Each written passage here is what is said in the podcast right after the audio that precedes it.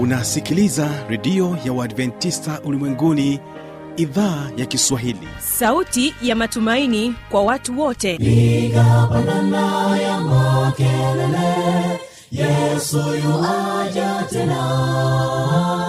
Ipaza sauti, imba sana, Yesu yuaja tena. Anakuja, Yesu yuaja tena. Hii ni sauti ya matumaini kwa watu wote. Inakujia kupitia redio ya Waadventista Ulimwenguni AWR. Toka kila kona ya dunia tunasikia vita, njaa, maafa, hivi washiria marejeo ya Mwokozi. Piga panda ewe mlinzi, Yesu yuaja tena.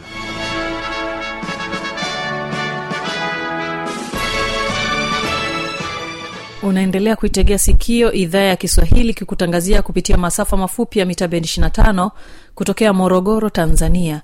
Msikilizaji, endelea kuungana nami kupitia Rock FM, lakini vile vile kupitia Morning Star FM. Hii leo mtandao wetu ni www.org. Jina langu ni Kibaga Mwaipaja. Karibu sana katika matangazo yetu. Vipindi ambavyo vitakuwa hewani hii leo ni pamoja na kipindi cha Ijali Afya Yako, na hapa tutapata nafasi ya kuweza kumtegea sikio Profesa Mtango, ambapo atakuja kwetu na mada inasema umuhimu wa kupumzika. Na katika kipindi cha Siri za Ushindi tunatamani kufahamu maisha ya wanachuo jinsia ya kike wanapokuwa chuoni.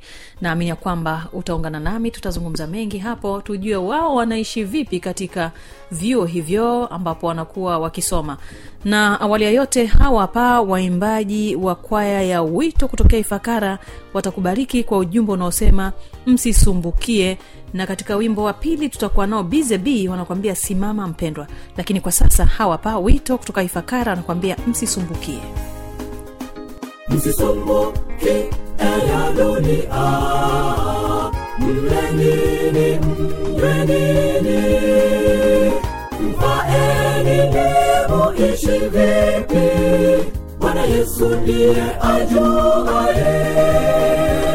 Tazameni ndege wa angani, hawalimi hawavuni, lakini Bwana, msifu Bwana Mungu, muumbaji wa vyote. Msisumbukie ya dunia, mlenini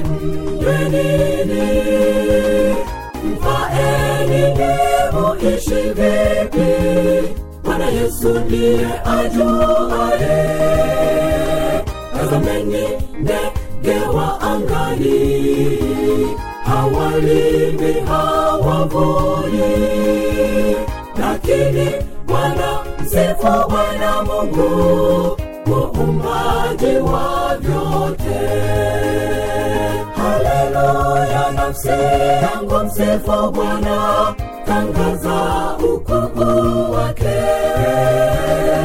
kwa kuwa matendo yake yashangaza, kwetu siku hata siku. Kwa kuwa matendo yake yashangaza, kwetu siku hata siku.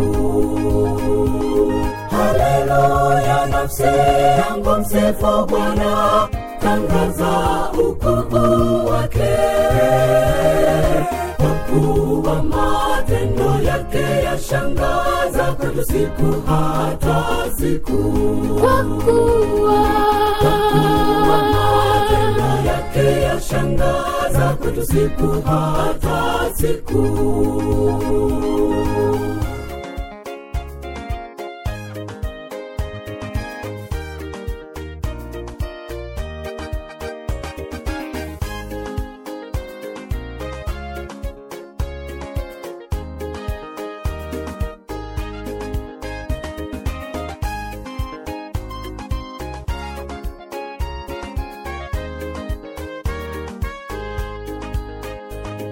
Mshukuru Bwana kwa wema wake, na fadhili zake atupatiazo. Ametuleta, ametusafirisha, kwa muda wote wa maisha yetu. Ametuleta, ametusafirisha kwa muda wote wa maisha yetu. Tumshukuru Bwana kwa wema wake na fadhili zake, atupatiazo.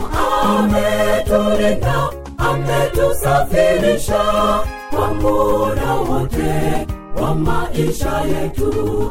Ametulinda, ametusafirisha kwa muda wote wa maisha yetu. Haleluya, nafsi yangu msifu Bwana, tangaza ukuu wake, kwa kuwa matendo yake yashangaza kwetu siku hata siku. Kwa kuwa matendo yake yashangaza kwetu siku hata siku. Haleluya, nafsi yangu msifu Bwana, tangaza ukuu wake, kwa kuwa matendo yake yashangaza kwetu siku hata siku. Kwa kuwa matendo yake yashangaza kwetu siku hata siku. Haleluya, nafsi yangu msifu Bwana, tangaza ukuu wake, kwa kuwa matendo yake yashangaza kwetu siku hata siku. Kwa kuwa matendo yake yashangaza kwetu siku hata siku. Kwa kuwa matendo yake yashangaza kwetu siku hata siku. Kwa kuwa yashangaza kwetu siku hata siku. Kwa kuwa matendo yake yashangaza kwetu siku hata siku. Asante sana Wito. Basi huyu hapa Profesa Mtango.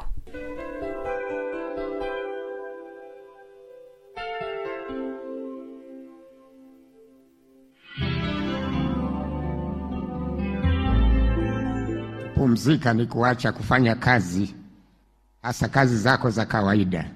Kama wewe ni mkulima, kupumzika unaweza kufanya jambo lingine kama michezo au kusoma. Kama wewe ni msomi au mfanyakazi wa ofisi, unaweza kupumzika kwa kufanya kazi shambani au kwa kukimbia, kufanya mazoezi mbalimbali. Kupumzika sio lazima kulala, lakini Mungu aliweka usiku kuwa ni wakati wa kupumzika. Wanyama wote na ndege wanarudi nyumbani kwao usiku na wanapumzika. Lakini Mungu pia aliweka hata siku za kupumzika. Kutoka 20:8 mpaka 11, neno la Mungu linasema kwamba ikumbuke siku ya Sabato itakase. Siku 6 ufanye kazi zako zote, lakini siku ya 7 ni siku ya kupumzika. Kwa maana hata Mungu alipumzika siku ya 7. Hivyo pumziko ni agizo kutoka kwa Mungu. Lakini mara nyingi tunakuwa hatukumbuki na hatuelewi ni wakati gani au ni siku ipi tunapaswa kupumzika. Lakini leo tutaendelea kujua zaidi na zaidi. Je, wakati wa usiku ni hatua ipi ambayo naweza nikagundua kwamba sasa leo nimelala usingizi mzuri? Je, nifumbe tu macho au kuna hatua fulani, stage fulani nitajua leo nimelala vizuri? Hatua za kulala. Kwanza kuna ile tunasema pre-sleep au kabla ya kulala, joto la mwili linapungua. Hatua ya pili, mapigo ya moyo yanapungua kasi yake. Hatua ya 3, misuli na hasa misuli inapumzika. Na hatua ya 4, macho yanazunguka huko na huko yakionyesha kupumzika. Na hatua ya 4, macho sasa yanaenda upande na upande. Na mtu, hatua ya mwisho, anaota ndoto. Kama umelala na hukuota ndoto, hujamaliza usingizi. Ukiamka asubuhi, utaamka umechoka. Hatua tano za usingizi. Asante. Wakati mwingine watu wanaota ndoto ni kwa sababu wamekula sana au ni kwa sababu alikuwa amechoka sana, kwa hiyo akalala akiwa mwili hauna ile hali ya kujisikia kabisa kama amepumzika. Ni kitu gani hichi? Ndoto mbaya ndio zinakuja ikiwa mtu amekula sana. Lakini zile ndoto nilizosema zinazoashiria usingizi mzuri ni ndoto nzuri ambazo zinaleta mipango na mafanikio. Ndoto kama njozi za kuona itakuwaje kwako hapo mbele. Kama mtu anaota ameshajenga nyumba nzuri au ameshamaliza shule sasa anafanya kazi, ndoto hizo ndio zinakuja baada ya usingizi mzuri. Lakini zile za kuona unakimbizwa na simba au unataka kuuawa, zile ni ndoto zinakuja kama ndoto bandia ambazo unazipata ikiwa umekula sana kabla hujalala. Sasa umuhimu wa hitaji la kupumzika katika miili yetu. Unajua kwamba mtu wagonjwa hospitalini hulazwa sio usiku tu, bali hulazwa usiku na mchana. Kwa hiyo kama hukupumzika kwa ajili ya afya yako, utalazimika kuugua na kupumzishwa hospitalini. Kupumzika, usipopata muda wa kupumzika utaugua. Kupumzika sio lazima usinzie, ila hata kusitisha kufanya kazi na kupumzika hasa wakati wa masaa ya mchana ni kupumzika. Unaweza kupumzika kwa kusimama dirishani ukiangalia nje penye uoto wa asili, au kujinyosha na kutembea katika bustani, mashambani na milimani, huku ukimshukuru Mungu kwa uumbaji wake unaouona. George Sherman ni mtu mashuhuri sana katika wale wanaosoma vitabu. Alifikisha umri wa miaka 45 na aliugua sana akiwa karibu kupoteza maisha, kwa sababu alikuwa anafanya kazi nyingi bila kupumzika. Baada ya muda na ushauri na saha, aligundua anapaswa kubadili mtindo wa maisha na kwamba anahitaji kupumzika, na akapona kabisa, akaendelea na maisha marefu. Umuhimu wa kupumzika: usifanye kazi sana mpaka ukachosha mwili bila kuwa na muda wa kupumzika. Elizabeth ametueleza kwamba kuona kwamba Mungu mbunifu wa binadamu na muumbaji wake aliweka siku maalum ya kupumzika. Kama alivyoeleza Elizabeth, hili fungu hata mimi ninajua kulikariri. Anasema, kwa maana kwa siku 6 Bwana alifanya mbingu na nchi na bahari na vyote vilivyomo, akastarehe siku ya 7. Kwa hiyo akaibarikia na kuitakasa. Hiyo siku ya kupumzika. Watu wengi leo wanachanganyikiwa kwa sababu ya kukosa muda wa kupumzika. Wanakuwa hawako sawa kisaikolojia. Moyo wako hupumzika kila baada ya pigo moja la kusukuma damu. Mapafu nayo hupumzika kila baada ya kupumua hewa ndani na nje. Tumbo pia linapaswa kupumzika baada ya kumengenya chakula kila siku, hasa kabla ya kulala. Ni vyema kulala mapema kabla ya 3:30 na kuamka mapema asubuhi 11:00 au 12:00, kwa sababu saa moja ya usingizi kabla ya 6:00 usiku ni sawa na masaa 2 baada ya 6:00 usiku. Amina. Kwa hiyo ukilala kama 2 au 3 na ukiamka 11:00, unatakiwa kwa siku ulale masaa 8 mpaka 9. Lakini watoto wanatakiwa walale masaa mengi zaidi. Unaona mtoto mdogo mara nyingi anaamka kunyonya tu, baadaye analala. Hiyo ni vizuri sana kwa mtoto, lakini kwa watoto hawa wa kindergarten, ni watoto ambao wameanza shule za vidudu, inatakiwa wapumzike, ingawa walale angalau masaa mawili mchana kila siku. Na hata watoto wa shule wanatakiwa bado walale mchana. Lakini pia hii jambo la kulala mchana ni jambo zuri sana. Watu baada ya kula chakula cha mchana unatakiwa kutumia kama dakika 10 au 30 kulala usingizi. Hiyo inaitwa nap. Na kuna nchi moja nilifika, nchi ya Finland, wao wanafanya kazi kuanzia saa 1 asubuhi mpaka saa 5. Halafu wanapumzika masaa 3, wanaanza kazi tena saa 8 mchana mpaka saa 12 jioni. Basi hawa watu wana maendeleo mazuri katika nchi yao. Asante. Je, tumbo nalo ni kiungo na wakati wa usiku linahitaji kupumzika?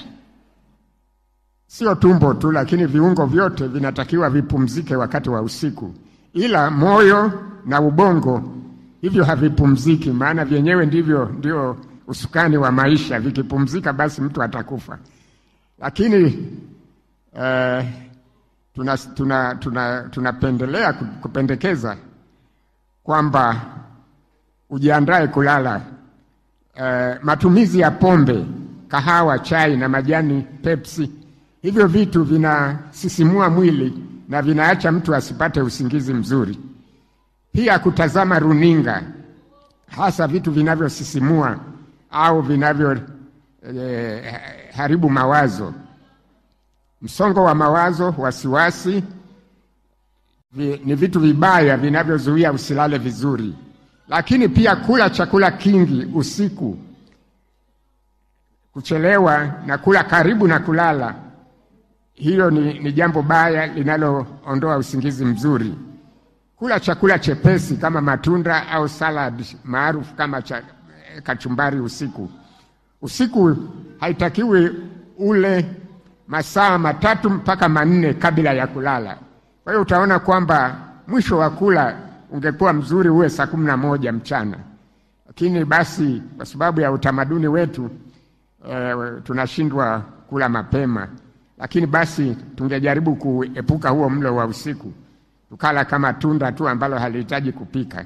Na kama chakula kimepikwa kinaweza kuwekwa kikaliwa asubuhi.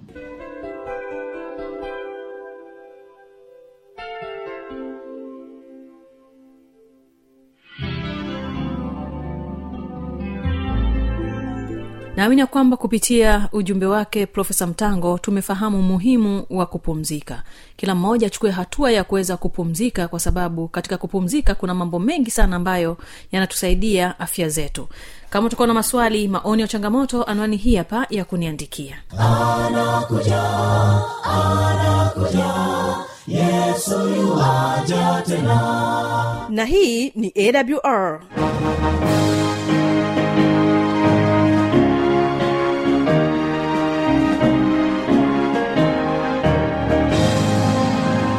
Radio Adventista Ulimwenguni AWR, sanduku la posta 172, Morogoro, Tanzania. Anwani ya barua pepe ni kiswahili@awr.org. Namba ya mawasiliano simu ya kiganjani 0653570814, na pia unaweza kuwasiliana nasi na idhaa ya Maasai kwa nambari 0769986355. Ukiwa nje ya Tanzania, kumbuka kuanza na namba kiunganishi alama ya kujumlisha 255. Unaweza kutoa maoni yako kwa njia ya Facebook kwa jina la AWR Tanzania.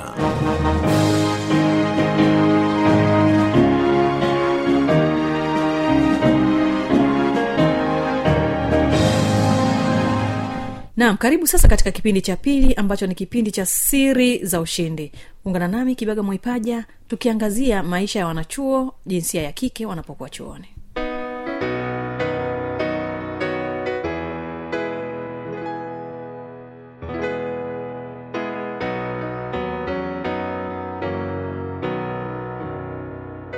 Mpendwa msikilizaji, nikukaribisha katika kipindi kizuri cha siri za ushindi. Hii leo nimepata wasaa mzuri wa kuwa na wanachuo kutoka Chuo Kikuu cha Sokoine ambacho kinapatikana hapa mkoani Morogoro. Chuo hiki ni cha kilimo lakini kuna fani mbalimbali ambazo zinatolewa katika chuo hiki. Basi nikupatie wasaa wa kuweza kuwafahamu wageni wangu hapa studio hii leo, lakini kumbuka uko nami mtangazaji wako Kibaga Mwaipaja. Tafadhali tuwe sote mwanzo mpaka mwisho wa kipindi hiki cha Siri za Ushindi. Mada ambayo tutazungumza nayo ni maisha ya wanachuo jinsia ya kike wakiwa chuoni. Hapo ndipo tutakapozungumza hasa kujua wao wanaishije, nini ambacho wanakumbana nacho, watuambie kwa safari yao ya miaka 3. Nini ilikuwa changamoto yao, nini ilikuwa mafanikio yao katika kusoma kwao katika Chuo Kikuu cha Sokoine ambacho kinapatikana hapa mkoani Morogoro nchini Tanzania.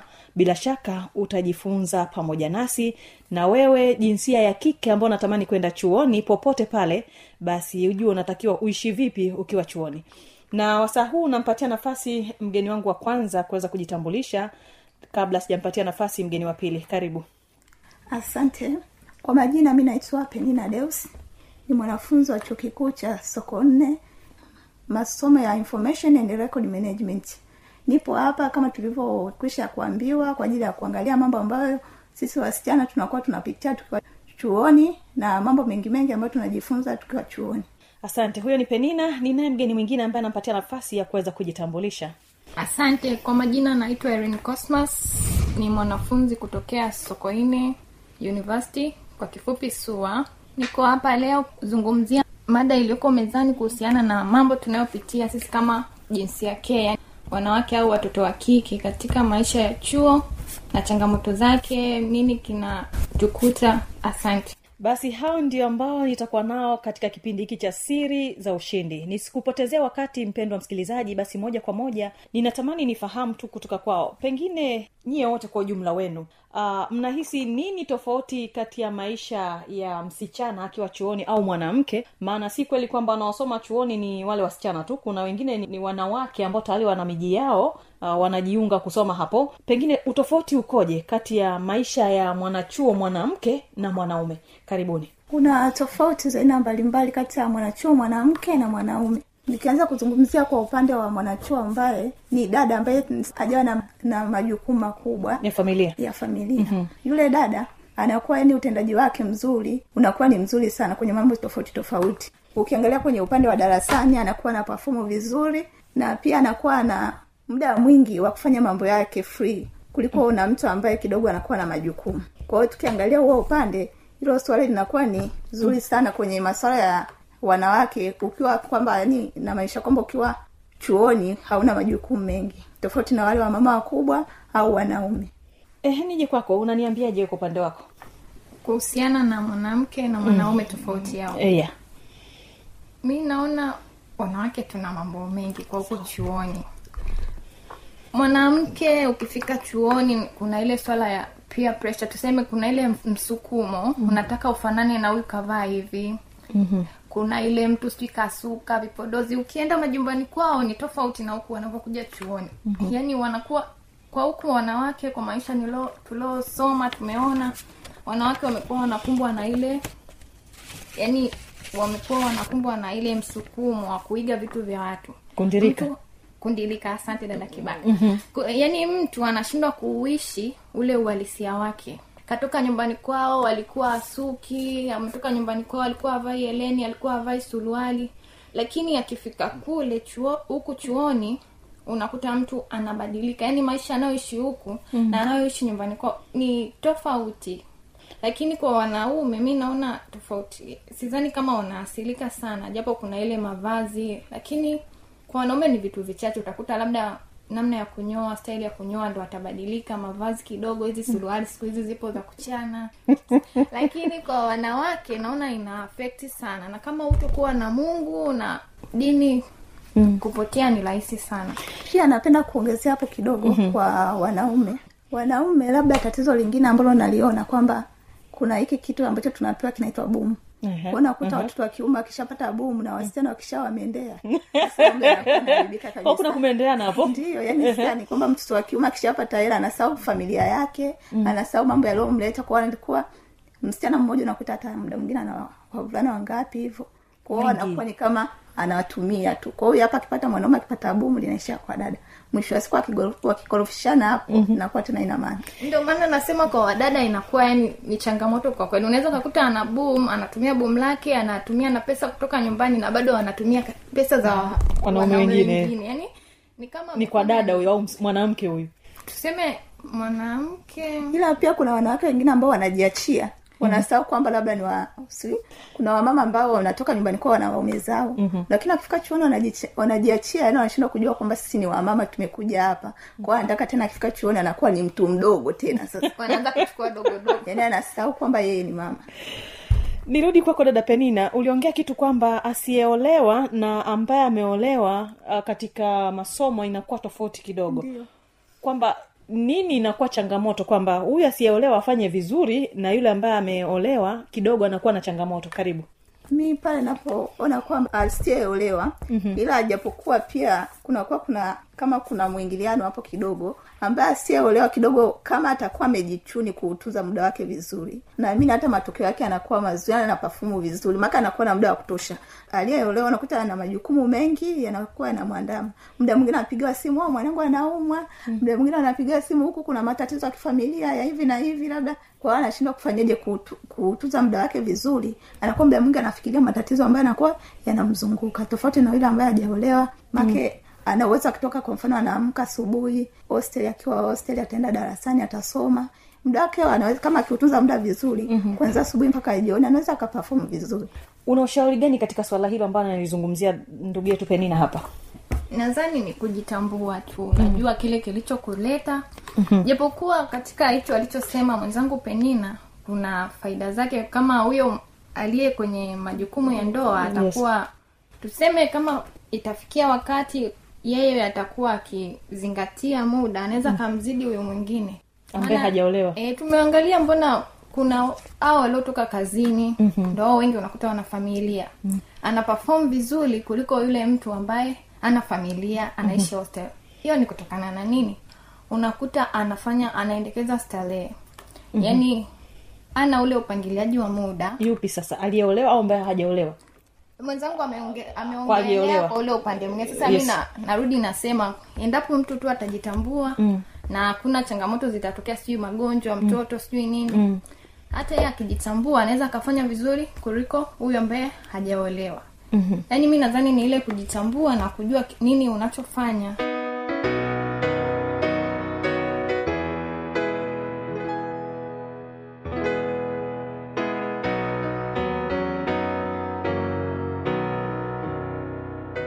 Msikizaji, ninaamini ya kwamba umeweza kubarikiwa sana.